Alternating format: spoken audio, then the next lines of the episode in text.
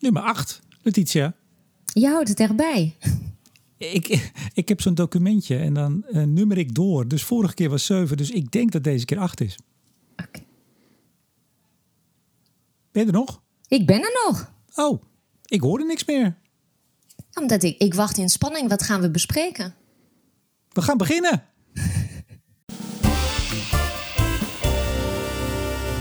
Na veel protest heeft de Amsterdamse gemeenteraad toch ingestemd met het aanwijzen van zoekgebieden voor in totaal 17 windmolens. Maar of die er ook komen, is nog maar de vraag.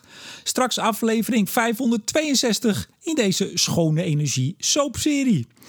We gaan naar onze oosterburen, waar de bondsregering 62 grote waterstofprojecten heeft aangewezen, die Duitsland wereldwijd de nummer 1, nummer 1 bij wasserstoftechnologieën moeten gaan maken. Totale investering zo'n 33 miljard euro. Wat kunnen wij daarvan leren? En we gaan weer terug naar Nederland, waar Vattenfall de subsidie binnen heeft voor drie elektrische boilers van 50 megawatt per stuk. Daarmee wil het energiebedrijf het warmtenet van Amsterdam, Almere en Diemen verduurzamen. Is dat een goed idee? We hebben vast toch wel wat kort nieuws als we tijd hebben. Maar nu eerst, Letitia, is het jou ook opgevallen? Er is vorige week een nieuw Kamerlid beëdigd. Ja, ik heb zelfs ik heb, eh, ik heb gekeken. Ik vond het wel een goed moment. Ik ook.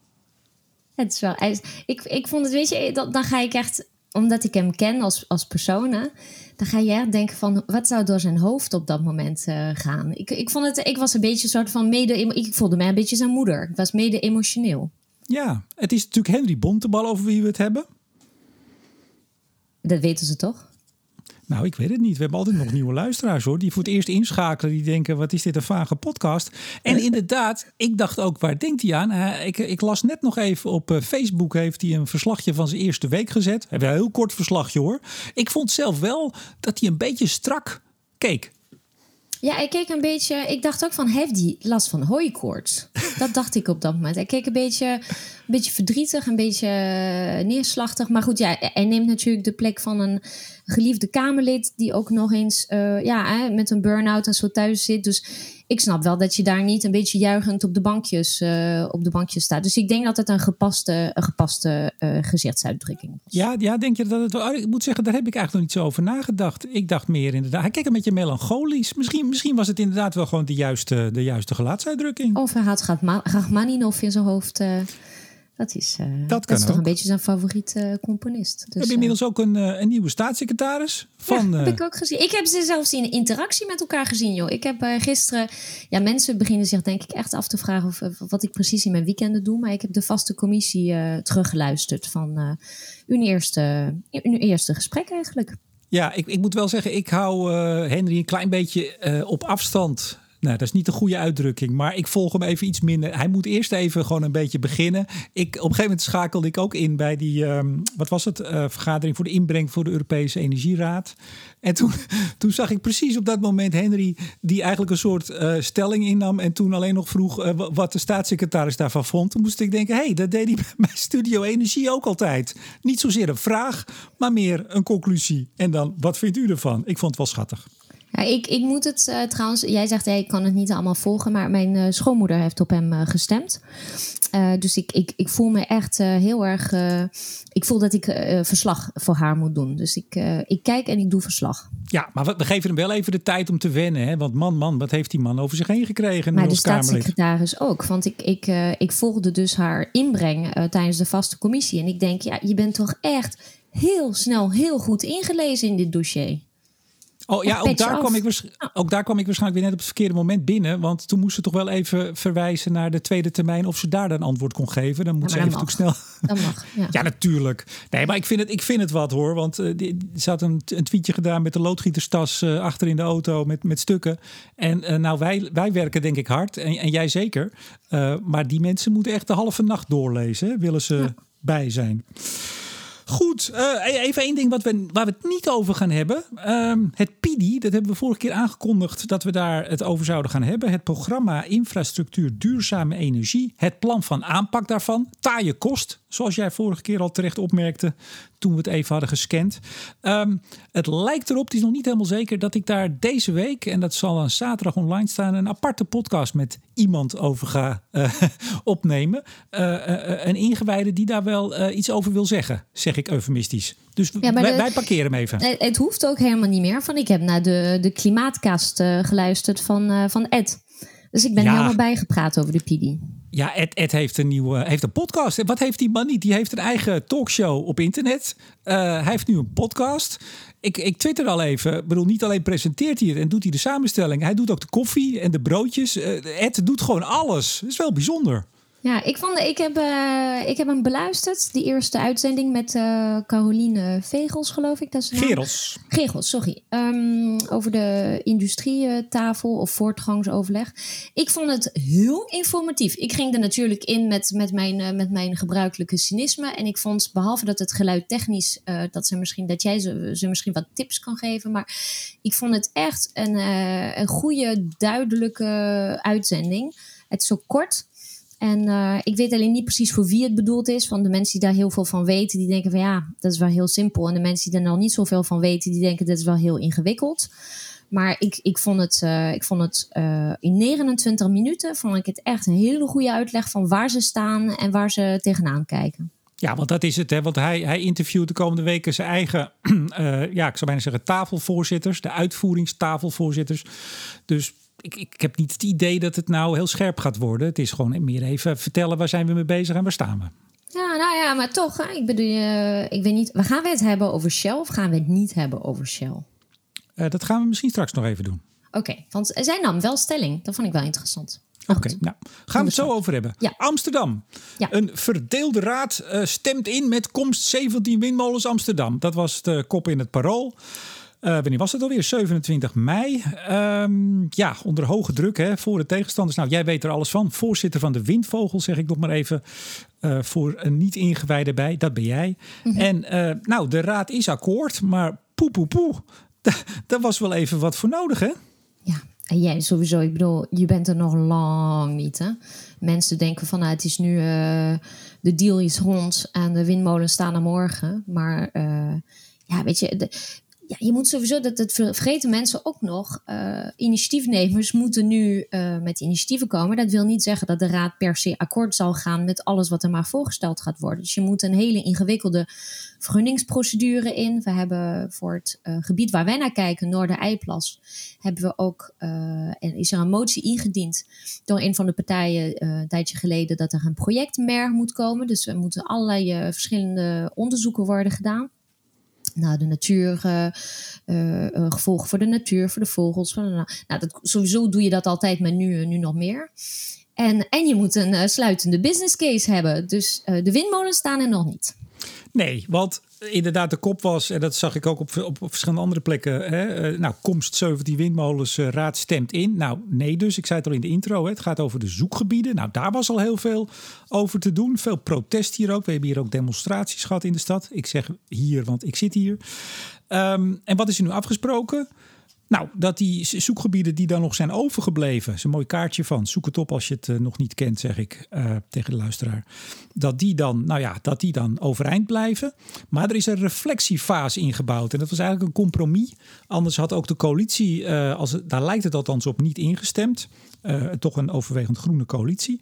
Um, en nu komt er eerst een, ja, ik noem het maar even een soort afkoelingsperiode in mijn eigen woorden van zes maanden. Uh, en waar dan ook gekeken gaat worden, ja, in hoeverre er overlast zal zijn, hoe ernstig die zal zijn. En dan zegt de wethouder, ja, als het nou ernstig is, dan doen we het misschien ook wel niet. Maar ik vond één ding echt opvallend, of een paar dingen eigenlijk, ook al in dat paroolartikel. Uh, als je zag, hè, ChristenUnie, CDA, VVD uh, tegen. Uh, ChristenUnie, ja, juridisch bestuurlijk kan het allemaal wel kloppen, maar vanuit het gevoel van de mensen klopt het niet. Ja, dan moeten we het maar niet doen. Het zijn toch geen argumenten? Nee, nou helemaal met je eens. Dat is uh, ja, en, en hiermee ook uh, gezien dat. Kijk, iedereen um, kijkt er nu naar en weet niet precies wat er gaat gebeuren. Want het, als je zegt van als er straks grote gevolgen zijn, ja, wat, zijn grote gevolgen? Waar zijn grote schade? er is altijd enige vorm van schade. Ik bedoel, mensen gaan tegenaan kijken. Mensen zullen ook last hebben van, uh, van wat uh, slagschaduw. Nou, dat wordt allemaal door technische regelingen zo ingeperkt mogelijk. En je zet de windmolens stil op de momenten dat mensen daar het meeste last van zullen hebben. Maar er zal altijd enige vorm zijn van overlast. En um, ja, voor initiatiefnemers is het natuurlijk ook gewoon heel. Um, ja, uh, goed, het is een groot risico. Je weet nooit wanneer iemand een overlast te veel gaat vinden. Ja, dus ja, ik, ja sorry. Nee, ik, ik kom zo nog even op iets anders wat ook uh, vorige week bekend werd. Dat er een expertisepunt windenergie en gezondheid komt. Of een expertisecentrum, maar daar, daar zo over. Maar ik, ik wil het even afmaken, want ik vond net zo opvallend een uitspraak van de PvdA. PvdA-raadslid Lian Heijnhuis. Die zei, we moeten als stad voorop blijven lopen in de energietransitie. En dan denk ik, waarom is dat nou weer nodig? Ja, dat, dat voorop lopen. Dat is nou, misschien dat je denkt als Amsterdam van ja, we zijn uh, de grootste. En, en als het ergens, als je het ergens wil gaan bewijzen, dan, dan waarom niet hier beginnen? Uh, ja, ik heb geen idee. Dat voorop lopen, dat, dat is iets wat gewoon heel erg uh, bekleeft. In, overal in Nederland moeten we voorop lopen. De, de, de, vaste commissie waar ik het over had, ging ook alleen maar over voorop lopen in van alles. Het is zo ehm. schadelijk, hè? Want uh, hou nou het midden, weet je. Het, het is niet van, het, we moeten het maar niet doen, want het voelt niet goed voor de mensen. Dat vind ik niet echt een argument. Uh, we moeten voorop lopen. De SP die kwam ook nog met een leuke uitsmijter. De opbrengst moet niet in de zakken van de industrie of van de Japanse aandeelhouders van Eneco. Dus ja, dit is echt zo een, een, een blijvend... Ik, ik snap, uh, eerlijk gezegd, ja, vorige keer heb ik wat wat reacties van luisteraars gehad en die mij mails hebben gestuurd om mij uit te leggen wat jouw punt was over van wij hebben het ook over Amsterdam gehad en ik had een paar keer gezegd ik begrijp het niet. Maar dit is echt zo'n argument die ik echt niet begrijp. Van een, um, dit project wordt 100% ontwikkeld door energiecoöperaties en in onze, onze statuten staat ook en als wij gewoon straks een BW oprichten staat ook dat die BW gewoon in coöperatiehanden moet blijven. En de baas van een coöperatie dat is de algemene ledenvergadering. Dus de kans dat dit overgaat in een, in een commerciële partij en ook nog een buitenlands commerciële partij, ja, die bestaat gewoon niet. Dus ik, ik, ja, dat is echt zo'n ding waarvan ik denk van waar komt het vandaan en hoe kunnen wij dit echt gewoon uh, ontkrachten? Want ik snap wel dat wij een beetje uh, tegenover elkaar staan hè, met de tegenstanders wat betreft geluid en wat betreft schade aan de gezondheid. En dat ze zeggen van nou ja, eh, kom maar op met wetenschappers die daar echt iets van zeggen. Maar dit is echt iets wat wij gewoon kunnen aantonen. Het gaat never nooit in Japanse handen vallen. En Eneco heeft helemaal niks met dit windpark te maken. Ja, maar wat is, er nou, wat is er nou mis mee dat als Eneco wel zou investeren? Nou, en dat is in handen van een Japans bedrijf. Zoals Nederlandse bedrijven heel veel zaken over de, ook over de wereld hebben in de wereld. Wat maakt het nou uit? Het is echt ja, nou, inderdaad, sowieso. Maar nu is het ook nog eens het verhaal van... ja, maar het, het is niet zo van... we zitten gaan met vijf coöperaties van... Uh, nou, één uh, bedrijfcoöperatie en vier burgercoöperaties aan tafel. Dus ik heb de hele Eneco ja. niet een keer langs zien uh, komen. Overigens, overigens kreeg ik nog een mail ook... waarom ik een bepaalde vraag niet gesteld had aan de Windvogel. Oh jee. Ik, ik zeg, ja, nou ja, de, de voorzitter van de Windvogel... daar zat ik mee te praten. Dus ik bedoel, die had dat toch zelf dan toch kunnen inbrengen. Maar goed, het heeft nogal tot wat geleid. Even nog naar dat... Ehm, dat expertisepunt. Uh, heet het nou een punt of een centrum? Nou, het is een soort centrum, RIVM en de GGD's die gaan daarin samenwerken.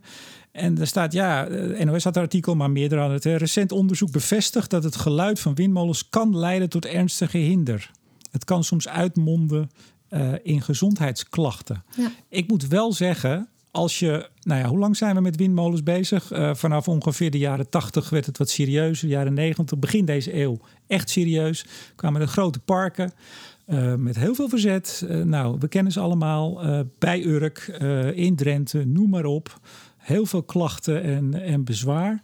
En dan nu, in 2021, wordt er een expertisepunt opgericht door de serieuze clubs, RIVM, de GGD's, om de hinder te gaan onderzoeken. Ik kan me voorstellen, als jij de afgelopen jaren hebt gestreden tegen windparken in jouw omgeving, dat je echt helemaal uit je plaat gaat. In de zin van je bent daar heel blij mee, of je bent gewoon juist gewoon uh, pissed off? Nou, dat laatste. Of nou, misschien zeg ik nu iets over mijn eigen standpunt. Nou maar ja, kijk, ik, ik, ik denk kan dat... toch niet? Dat je daar nu roept met z'n allen... nou, we moeten toch maar eens wat gaan onderzoeken. Dat is toch... Ik, wil, ik snap echt dat mensen zich gewoon fucked voelen hierdoor. Ja. Ik, ik, uh, wij, hebben de, wij hebben allemaal appgroepen voor allerlei projecten. En je ziet dat uh, ook de coöperatieve wereld wat verdeeld is. Van aan de ene kant denk je echt van ja, jongens van alle onderzoeken die daar gedaan zijn naar, en dan heb ik het over serieuze wetenschappers die gedaan zijn naar de gezondheidseffecten. Als je de, verder gaat dan de samenvatting en je downloadt het hele artikel. En ik werkte tot voor kort voor een universiteit, dus ik kon ook gewoon eh, alle artikelen gratis eh, downloaden. En dan lees je dat het eigenlijk heel inconclusief is. Dus bijvoorbeeld, er is één onderzoek die steeds aangehaald wordt, waarin uh, ze zeggen van ja, de onderzoekers zeggen, wij kunnen het niet uitsluiten. Maar dan heb je altijd de vraag van ja, waar bijvoorbeeld, waar heb je dan precies als je hartpatiënt bent, heb je dan last van de windmolen of heb je last van alle stress die om de windmolen heen gekomen is? En, dit is, en nu denk ik van ja, weet je, we gaan er niet uitkomen met z'n allen. En wij roepen nee en zij roepen ja. Dus ik denk ergens van ja, zo'n RIVM die, nou ja, hopelijk nu onomstreden is. het probleem van het RIVM is natuurlijk dat die arme mensen, ik vind het heel knap dat ze zich daarover gaan uit, uh, uitspreken na anderhalf jaar corona shit over zich heen te hebben gekregen.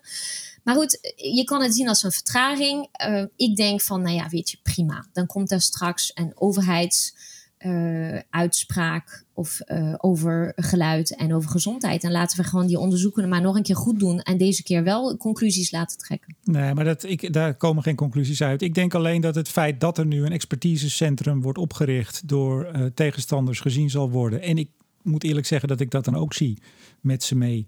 Uh, dat er nu eindelijk eens een keer uh, onderzoek wordt gedaan dat dat dus niet is gedaan. Hè? Of dat, dat, dat het niet belangrijk genoeg werd geacht om daar een expertisecentrum voor gezondheidsproblemen voor in het leven te roepen. Dus dit is een bevestiging van het feit Beeldvorming hè, heb ik het weer over. Beste luisteraars, beeldvorming. Wacht even met de mails. Dit is bevestiging voor tegenstanders. Maar zie je wel, er is toch meer aan de hand. Dat is wat hij doet. Aan de andere kant, inderdaad, dat zegt het RIVM ook. Hè, ja, uh, dit kan uh, enorm stress veroorzaken bij mensen. En dus krijgen ze klachten. En dan weet je niet meer, is het nou fysiek van de windmolen of van het feit dat er een windmolen komt. Daar ga je nooit uitkomen. Ik, weet je, ik ben alsmaar uh, de optimist. En ik denk van, uh, ja, hup, uh, volgende hoepel gaan we gewoon doorheen. We zullen daar alle medewerking aan verlenen. Als er gewoon testen moeten worden gedaan naar onze bestaande windmolens. We nemen ook gewoon heel vaak mensen die zich zorgen maken over het geluid, nemen we mee naar de Amstelvogel. Dat is de, wat ze noemen, de meest geliefde windmolen van Nederland. Die staat echt op een soort van logische plek langs de snelweg. En we zeggen ook tegen mensen van ja, ga gewoon even in het gas liggen en ga gewoon even kijken hoeveel hinder je ervan ondervindt. Uh, dus ja, als de RIVM bij ons op bezoek wil, naar, uh, met liefde. Ja. ja. Jij wilt het nog even kort over uh, het vonnis in de Shell-zaak hebben. Ja, ja ik, wil het, ik wil het daarover hebben. Want ja, ik kan natuurlijk niet meer tippen aan, aan de drie heren die je, je hebt in de podcast met Hans en met Chilles daarover gehad. Ik wil zeggen dat ik zelf heel um, blij ben met de vonnis. En dan snap ik wel dat het. Ik ga geen hele dure woorden gebruiken, zoals Jan-Paul van Soestaan, die laatst een artikel heeft geschreven waar ik de helft van niet helemaal kon, kon plaatsen. Maar. Echt waar? Zeggen, ik, ik, begreep het wel hoor. Nou, ik, ik, vind, ik vond het gewoon. ja, weet je, het is een soort filosofisch essay geworden. En. Um, ik ben blij en ik uh, ben blij om één reden. En dat is, en ik ga hier uh, voorbij aan alles wat jullie in de podcast gezegd hebben. Want een deel daarvan onderschrijf ik. Maar zeg het, het maar gewoon. Zeg nou, het maar het gewoon, Letitia. Het gaat meer om de scope 3 emissies. En um, er is een podcast geweest een tijdje geleden. Uh, Marianne van Loon die is nu bezig met jongeren te praten. Ja. En uh, zij heeft daar een podcast uh, van. En ik heb Henry Lotens heel hoog zitten. Dus ik heb een keertje de uitzending met Henry geluisterd. En het ging de eerste was dat, hè? Henry was blij hoor. Oh. Ja.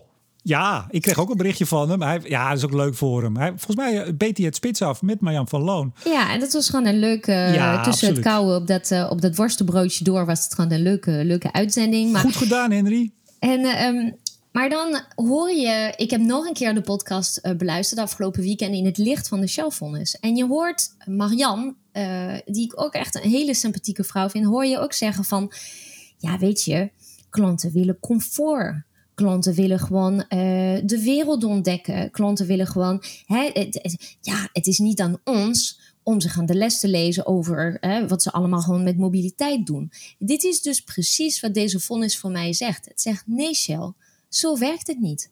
De, de, de, de klant moet er ook aan. Deze, uh, wij zijn Shell. De, je klanten zijn Shell. En um, een van, het was volgens mij uh, Jillis of, of Hans, die zijn de, in juli, uh, hoe noem je dat? een podcast die zegt van ja, maar straks gaan de andere oliemaatschappijen langs en die gaan gewoon alles overnemen van Shell. En ik denk dat je als Shell vanaf nu in elke vergadering die je hebt jezelf de vraag moet stellen van het besluit die wij nu nemen, is dit een besluit die onze klanten aan ons gaat binden in de transitie die wij met z'n allen moeten doen? Dus dat je niet meer gaat zeggen van ja, maar de klanten, is gewoon gezeur dat elektrisch laden. Nee, dat je gaat zeggen wij gaan bijvoorbeeld de leukste speeltuinen aanleggen bij de Shell uh, elektrisch tankstations, zodat kinderen zich altijd vermaken in de zomer. Dat ze eigenlijk zeggen van papa, papa, we stoppen vandaag bij Shell. En dat je zegt van, en wij gaan de beste vergaderlocaties en we gaan de allerlekkerste koffie. Zorg daarvoor dat mensen straks zeggen van, ja, totaal, die had ooit in het Frans, uh, vous ne viendrez plus jamais chez nous par hasard. Dus jullie zullen nooit meer per toeval bij ons komen tanken. Zorg daarvoor dat mensen die elektrisch rijden altijd bij Shell willen tanken. Nou. En, en stoppen om steeds gewoon te zeggen van ja, maar dit, ja, wij kunnen niks aan doen. De klant wil niet. Nee, gewoon hup omdenken. En daarom ben ik super blij met deze vonnis. En het, ik heb niet, geen rechten gestudeerd, dus het boeit me allemaal niet of het wel of niet klopt. Heeft de rechter zelf geschreven. Maar ga zorgen dat je je klant alsnog gaat uh, ja, bekeren. Ja, mag ik één ding vragen aan je? Ja. Wil jij nooit meer het woord omdenken gebruiken? Nee, dat is een vies woord. Net als, als uh, wat is het, een maatschappelijke acceptatie en omdenken. Ja. Heel kort, wat, zei, wat zei Carolien Gerels over het Shell-vonnis in de podcast? Nou, ze zei dat ze vond het een beetje wind in de zeilen. Ze zegt van ja, weet je, uh, met z'n allen moeten we eraan. En het helpt wel. En het helpt uh, de overheid en het helpt de bedrijven als ze weten dat er ook nog een maatschappelijke beweging op gang is, die dit ook gewoon die kant op duwt. Ja, nou, dus er is ook wel wat tegen in te brengen. Dat ga ik nu allemaal even niet doen. Ook even met het oog op, uh, op de tijd. Ik las wel vanochtend, we nemen het op maandag op, uh, stuk in het uh, FD, Financiële Dagblad. Die hebben even een rondje gemaakt langs de grote accountantskantoren. Hoe daar ook wel in één keer nou ja, er was al een beweging gaande, schrijven ze ook. Uh, en zeggen ze ook, de grote accountants. Maar ja, dit is wel een intensivering, dat vonnis van ook hun, uh, hoe zeg je dat, hun plicht. En uh, zij gaan toch ook anders kijken en dieper kijken en meer vragen stellen. Dus in die zin heeft wat dat betreft het vonnis zijn werk al gedaan. We gaan naar Duitsland. Ja. ja ik zei het al, hè. Nummer 1 bij wasserstoftechnologie. En ik vind het heerlijk om Duits te praten. Beoefend. Dit is zo goed. Nee, nee, nee. Ja, ik, heb, ik had vroeger op school al een, eh, een heel hoog cijfer voor Duits. Ik ben ook van. Ik heb wat uh, Duits bloed uh, door de aderen, moet ik er wel bij zeggen. Dus ik ben weer helemaal in de heimat als ik Duits mag praten, denk ik. 62 grote waterstofprojecten. Uh, zijn geselecteerd. Uh, uh, minister Altmaier die presenteerde het. Er is ook een mooie, uiteraard een mooie infographic te vinden. Ik zal hem anders wel even aan de podcast hangen ja, nummer 1 in de wereld worden. Uh, eh, 8 miljard steekt de overheid erin. Totaal moet er zo'n 33 miljard aan investering in. Ze dekken de hele cyclus af: hè? waterstofproductie, infrastructuur, verbruik, industrie en transport. Wat vond je ervan? Ja, ik was, uh, ik was onder de indruk. Um, ja, ik, ik, was, ja, ik was onder de indruk, punt. Um, niet zozeer de miljarden en dat soort dingen, maar gewoon. Um, ik vond het een inspirerende lijst. Uh, en kijk, de lijst moet je gewoon echt eventjes een filtertje opleggen. Van er staan ook gewoon best wel veel stukjes van de Duitse uh, waterstof backbone. Die staan al opgenomen. En we zouden ook best wel een lang lijstje kunnen maken als we elke stukje backbone gewoon gaan, op, uh, gaan opnemen als een. Als een dus het is niet dat wij die projecten niet zouden hebben. Maar wat ik, vandaar, wat ik vooral vond, is dat iets van 25% geloof ik gaat naar de, de staalindustrie en de basischemie.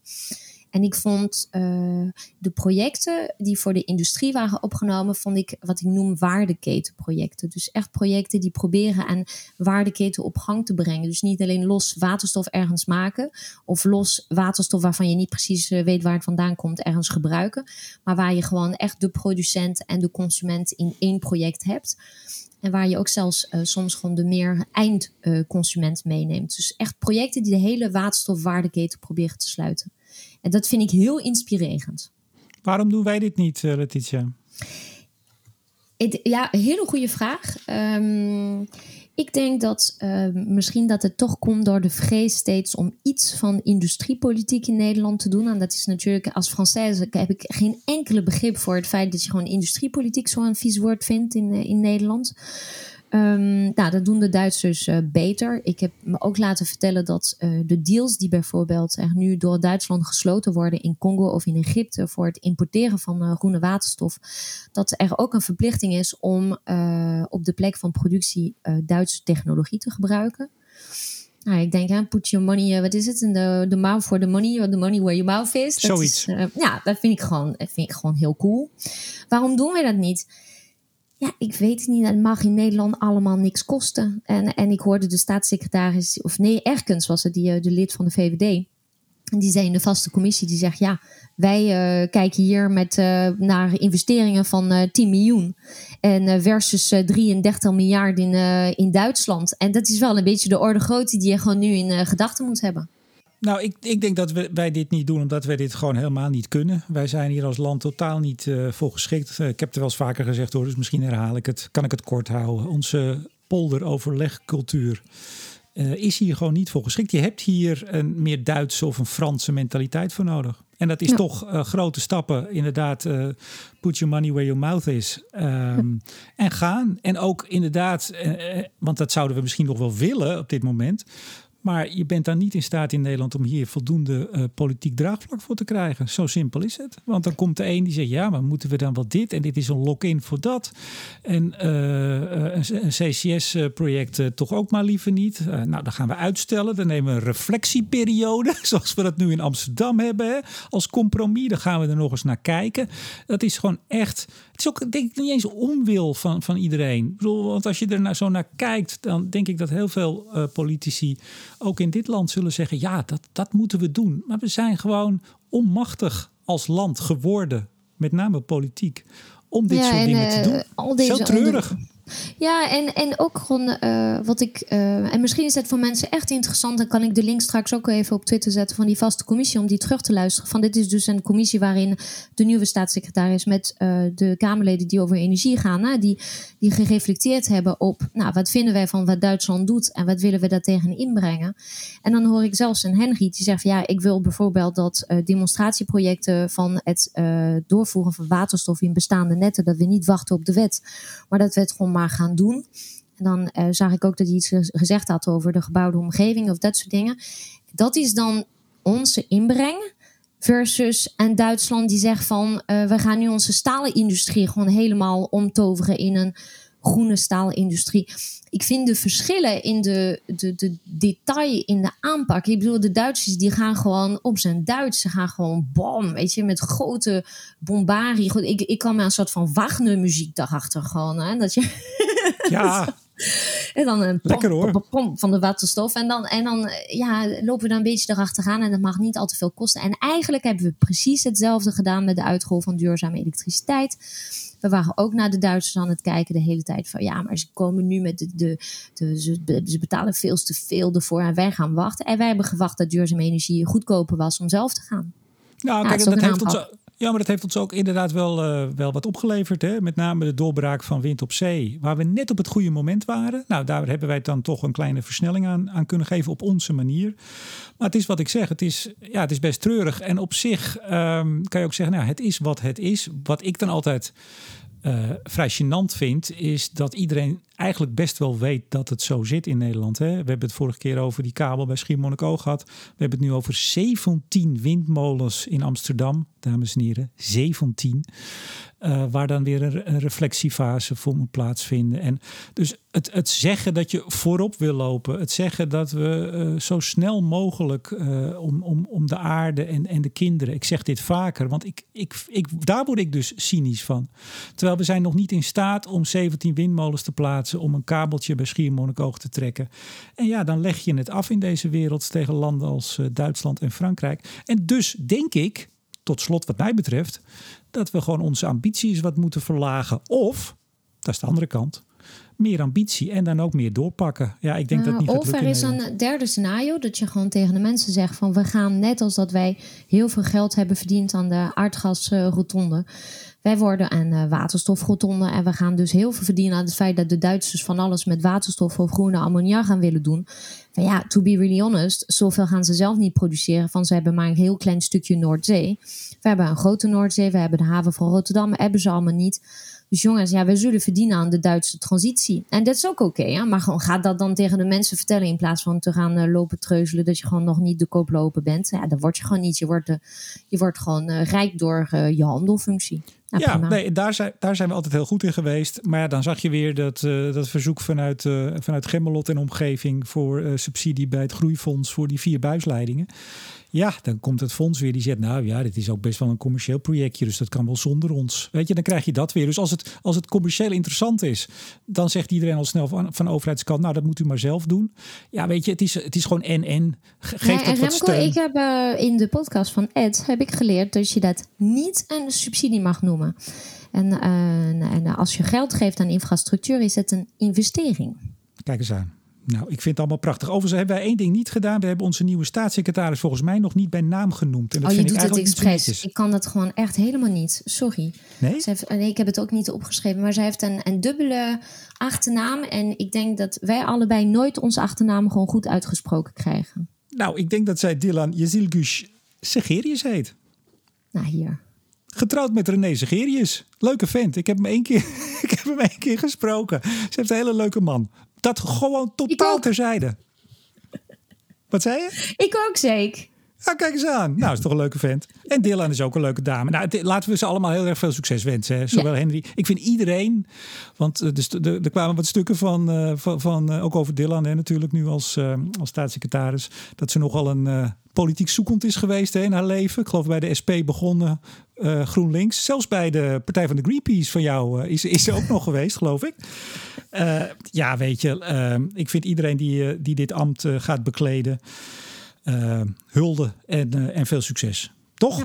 Ja, en eh, hopelijk eh, met alle kennis die ze nu heeft eh, straks opgedaan, kan ze misschien ook wel in de formatie weer een rol, eh, rol spelen. Ik bedoel, ik, ik hou ervan dat mensen die gewoon zich eenmaal in de dossiers hebben gebeten, dat ze, en dat, het er ook, eh, dat ze blijven. Want het is heel vervelend als je steeds een change of, eh, change of team hebt. Dus dan, eh, nou, Ik zag trouwens, volgens mij was het in Elsevier, eh, een, commentaar dat, dat zij helemaal geen kennis had van zaken. Maar ik denk dat diegene even vergeten was dat ze twee jaar woordvoerder is geweest op het, eh, op het onderwerp. Maar dat terzijde. En over de, eh, de formatie gesproken, dat is natuurlijk wel heel bijzonder. Hè? Want we hebben dat nog niet uitgelegd over Henry. Maar die zit in principe maar voor vier maanden. En dan, dat is de minimumperiode waarin iemand zich kan laten vervangen. Dat is Pieter Omtzigt. Dat zou betekenen dat hij daarna, als het CDA niet in een kabinet komt... of dat er tegen die tijd nog geen nieuw kabinet is... Henry weer de Kamer uit moet. Maar hij zit dus wel de komende maanden... als straks toch, dat verwachten we toch... de, de wat inhoudelijke formatiegesprekken gaan plaatsvinden... zit hij wel met zijn neus eh, in de boter, zoals het heet. ja.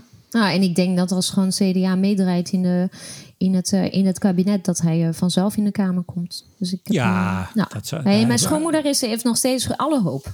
Oké, nou dan, dan houden we dat met, met de schoonmoeder van Letitia Oeje. Samen houden we hoop. Vattenval Ja. heeft eh, zowel de vergunningen, die hadden ze al binnen, maar nu ook de SDE-beschikking voor 3 keer 50 is 150 megawatt aan elektrische boiler te plaatsen in Diemen om het stadswarmtenet van mijn stad, Amsterdam en Almere en Diemen van eh, ja, fossielvrije warmte te voorzien. Wat vinden we daarvan?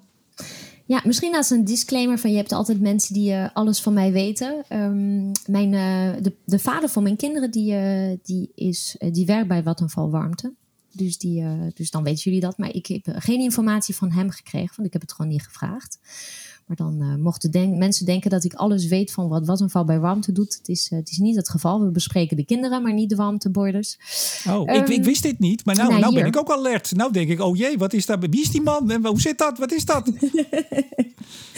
Nee, maar goed, ik, ik, toen ik het aan het lezen was dit weekend, dacht ik, oh shit, ja, dat is, ik heb de link helemaal niet gemaakt. Maar volgens mij is die maandenlang bezig geweest hiermee. Dus dat is wel grappig.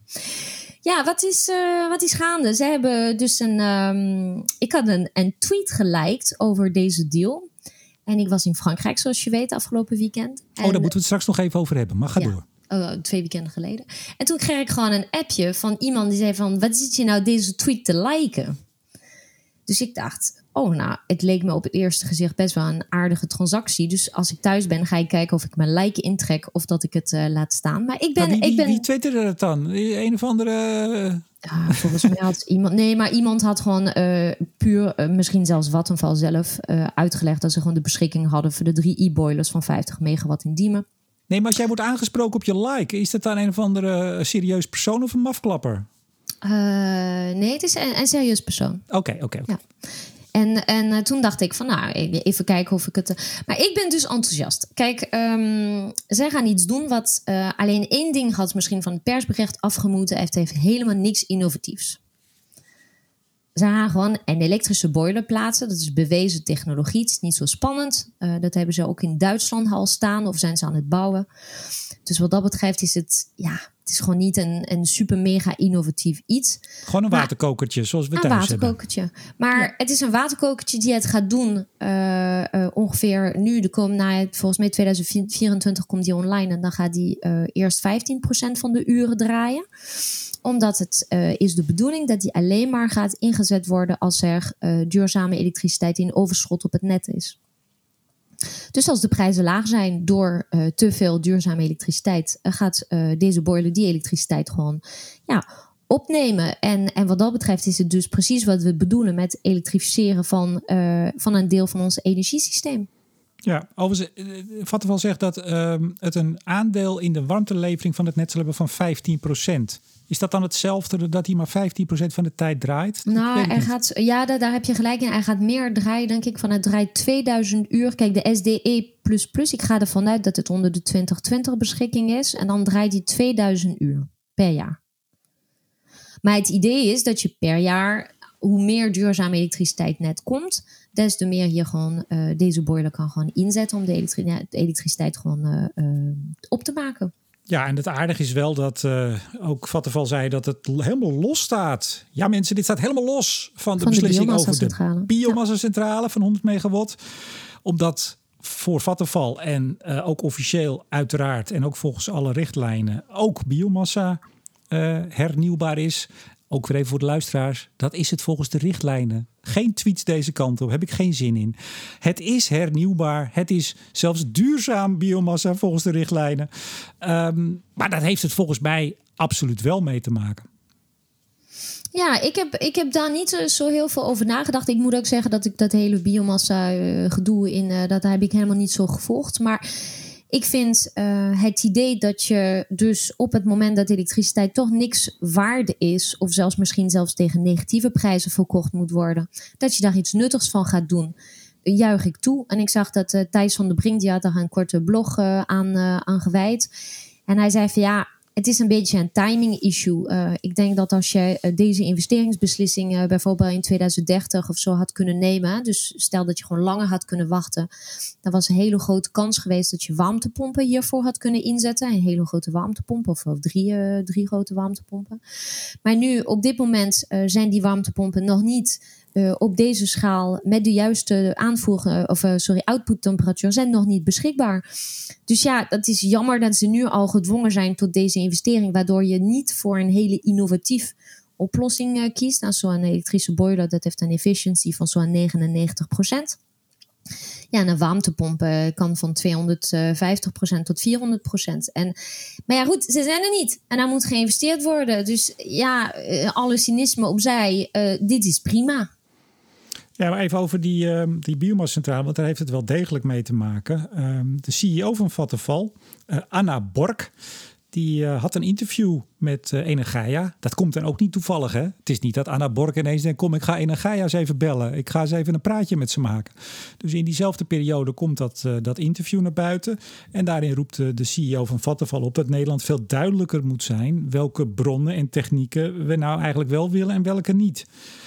Eh, ze zegt ook, we hebben, het heeft geen zin om te investeren in een techniek die niemand wil. We willen duidelijkheid. Wat is acceptabel en gewenst? Dus je, je ziet een aantal bewegingen hier. Want de gemeente Amsterdam, daar begonnen we dit, eh, deze podcast mee. Nou, die hebben hoge ambities. Hè? Voorop lopen willen toch de meeste eh, collegepartijen. GroenLinks, PvdA, noem maar op. Ehm, ja, en die zetten ook druk op zo'n vattenval. Die moeten van het aardgas af. Nou, dan komen ze met een biomassa-centrale idee. Nou, het gaat er soms echt heel hard aan toe hoor. Want er komt heel veel niet over naar buiten. eh, het, het protest en de acties tegen Vattenval over die, eh, die biomassa plannen. Ze hebben een oorlogsverklaring zelfs ontvangen, had ik gelezen. Ja, dat, dat, is echt, dat is echt niet prettig. En dan zeggen we het heel netjes. Uh, de, dus dat bedrijf, dat zit uh, klem. En ik denk wel dat die 150 megawatt uh, aan elektrische waterkokertjes... dat gaat wel degelijk een rol spelen. Want nu is het inderdaad van... nou, we doen het alleen dan hè, als het allemaal duurzaam is... en als er veel productie is. Maar wat nou als straks toch die biomassa gewoon er niet doorkomt wat dan? En het gas moet eraf. Nou, dan denk ik dat op een gegeven moment toch ook met een iets, iets minder gunstige schone elektriciteitsmix die boilers toch ook gaan draaien. Ja, maar ja, van, dat wordt wel de proof of the pudding. Hè? Want ik ben heel enthousiast omdat ik zeg, ja, die 2000 uren, nou ja, prima, weet je. En dat gaat, als het goed is, gewoon elk jaar iets meer uren worden. Maar uh, inderdaad, als er straks geen oplossing komt voor de, bio, voor de, de warmte uh, uh, in, die naar Amsterdam toe moet, ja, dan zal je wel deze boilers steeds vaker moeten aanzetten. En op een gegeven moment draaien ze gewoon op, op, op gas en voor 2030 nog op kolen. Ja. Maar ja, weet je, ik snap wel wat, wat ze zegt. Hè. Ze, zijn, ze hebben nu echt in hun bedrijfsstrategie besloten om uh, vol in te zetten op uh, centrales die ook met, met warmte te maken hebben. Dat is ook de reden dat uh, een van de redenen waarom Magnum nu in de, uit, in, in de, in de verkoop staat. Ja, in Groningen. Maar ja, op een gegeven moment, ik bedoel, als je straks tegen de Amsterdammers zegt van de warmtenet gaat eraf, is gewoon, weet je niet wat voor gezeur je krijgt. Dus dat ja, die, die mensen zijn aangesloten en je moet eenmaal warmte naar ze toe brengen. Dus als wat een val, zit je, sta je wat dat betreft echt met je rug tegen de muur. Ja, maar dus het, het, valt, het, het, valt wel mee, denk ik. Want als dat uh, verzet tegen die biomassa nog verder gaat. Hè, ze hebben daar demonstraties voor de deur gehad, blokkade zelfs op een gegeven moment. Uh, nou, daar is op een gegeven moment iedereen wel tegen, zeg ik even samenvattend. Uh, die 17 windmolens, dat is dan nog een tweede. Want daarvan zeggen mensen ook van ja, niet hier. Ik denk dat op een gegeven moment, in ieder geval onder de Amsterdammers, het draagvlak om gewoon elektrisch daar de boel te verwarmen. En dan zal het zijn zorg zijn hoeveel procent van de mix nou hoeveel uh, gram CO2 per weet ik veel wat heeft. Want Vattenval zegt ook ja, we zijn in gesprek met, met GasUnie en Tennet voor de mogelijkheden om die CO2 intensiteit van de mix per uur te bepalen. Hè? Dus we willen echt alleen maar als het echt groen is. Ja, weet je, dat, dat sneuvelt op een gegeven moment in dit ja, krachtenspel. Overigens vind ik dit echt heel cool. Hè? Ze gaan dus een proef, een proef doen met de groencertificaten... die deze keer productie en verbruik met elkaar koppelen. En dat, uh, daar gaat mijn hart wel sneller van kloppen. Ik bedoel, ik ben helemaal met je eens dat het zou kunnen dat ze dat los moeten laten. Maar dit is wel de toekomst. Dat je steeds meer tegen mensen zegt van ja, de elektriciteit is alleen maar groen als je de elektriciteit voor je wasmachine, voor je weet ik wat, je auto gebruikt op momenten dat die echt uh, ja, over was. En dat het echt uh, over, overtollige groene elektriciteit is. Dus dat is dan weer een proef waar ik gewoon, die wel innovatief is en waar ik gewoon super enthousiast over ben. Ja, nee, dat, maar dat, dat ziet er ook heel goed uit. Maar het gaat er vooral om als biomassa niet doorgaat, et cetera. Ja, ja, ja, en, en, gas. Maar goed, we krijgen verkiezingen, want dat was eigenlijk waar we mee begonnen. Hè? Die, uh, in Amsterdam de windmolens. We hebben die reflectieperiode, nou die duurt zes maanden. En dan is het nog maar drie, ik geloof drieënhalve maand tot aan de verkiezingen. En nou ja, we moeten maar weer zien wat voor college er dan komt te zitten. Heb jij nog leuke zaken in het vooruitzicht? Uh, dit stukje moet ik altijd voorbereiden eigenlijk. Want ik weet nu uit mijn hoofd helemaal niet wat ik de rest van de week doe. Dat is wel heel tragisch. Nee. Hmm. Nou, ik heb volgende week ga ik in eh, China een lezing geven. Huh? Nou ja, ik doe dat gewoon vanuit mijn, mijn werkkamer hier uh, in Amsterdam. Een lezing waarover? Nee, het is, het is wel grappig. Ik werd benaderd door de, de ambassade in Shanghai. Uh, en er wordt iets, ja, hier moet ik me ook nog even iets beter in voorbereiden. Excuus, dames en heren, volgende keer meer hierover. Maar er wordt een document, ik dacht van de FME, over de Nederlandse uh, export, energie, schoon, wind, et cetera, wordt gelanceerd in China. Die is vertaald, uiteraard, in het Chinees. Die wordt gepresenteerd en um, daar gaat uh, een Chinese meneer of mevrouw, dat weet ik nog niet wie het wordt, iets vertellen over de transitie in China. En ik ben gevraagd om te vertellen hoe we er in Nederland voor staan. Oh, wel, wel leuk. Oh, daar ben ik echt naar, naar benieuwd. Ja, maar. En ik, ik, vond, ik vind het ook leuk. Ja, dat is denk ik een besloten, besloten feestje. Vermoed ik zo. Um, maar ik vond het ook leuk, want ja, ja, ik, ik ben druk met de andere zaken. En ja, hier maak ik toch tijd voor. Want het dwingt mij ook om toch even op een hele andere manier... door een andere bril naar de afgelopen, nou, pak een beetje 20 jaar in Nederland te kijken. Daar ben ik natuurlijk al mee bezig. Maar om dat te vertalen naar, uh, uh, naar Chinezen, die toch ook zo hun eigen sores hebben. Uh, ja, ik vond het wel een leuke uitdaging. En dat is 17 juni gaat dat plaatsvinden. Dus nou, okay. dat vind ik leuk. Ik heb trouwens nagedacht, ik doe wel iets leuks deze week. Ik ga een, zit in een jury, dat is nu de tweede ronde, voor de verduurzaming van kerken. Oh. Ja, en uh, om even voorbeelden te zoeken die echt een soort van zowel uh, de maatschappelijke kant van uh, of verbinding van een, een kerk met een stad, als het stukje van ja, hoe zorg je ervoor dat je niet hele grote lege ruimtes hebt die je, die je alsmaar moet gaan verwarmen en waar mensen zich ook niet comfortabel bij voelen omdat het tocht aan alle kanten. En, dus daar, daar zit ik in. we hebben de tweede ronde vrijdag. Oké, okay, maar er zijn, er zijn toch wel een paar. Er zijn al oude voorbeelden. Boekenzaken zijn, zijn gekomen nu, en woningen nu volgens mij is het uh, niet de bedoeling dat je de kerken gaat. Uh, ja, een paar van die kerken ga je ombouwen in iets anders. Maar dit gaat ook over kerken die, waarvan je de oorspronkelijke doel van de kerk, dat, dat je die gewoon zo houdt. Dus dat is, wel, uh, is wel interessant. Dat is met de Rijksbouwmeester. Ik ben een grote fan van de Rijksbouwmeester. Dus dat doe ik met hem. Goed zo. Nou, ik kreeg ook nog een mail afgelopen periode waarin mij werd verzocht om misschien de podcast toch iets korter te houden. Kwartiertje of drie. Nou, dat is het volgens mij precies. Dus als jij de afsluiter wil doen.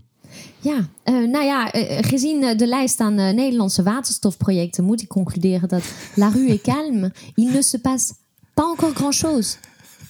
Tot de volgende keer. À la prochaine.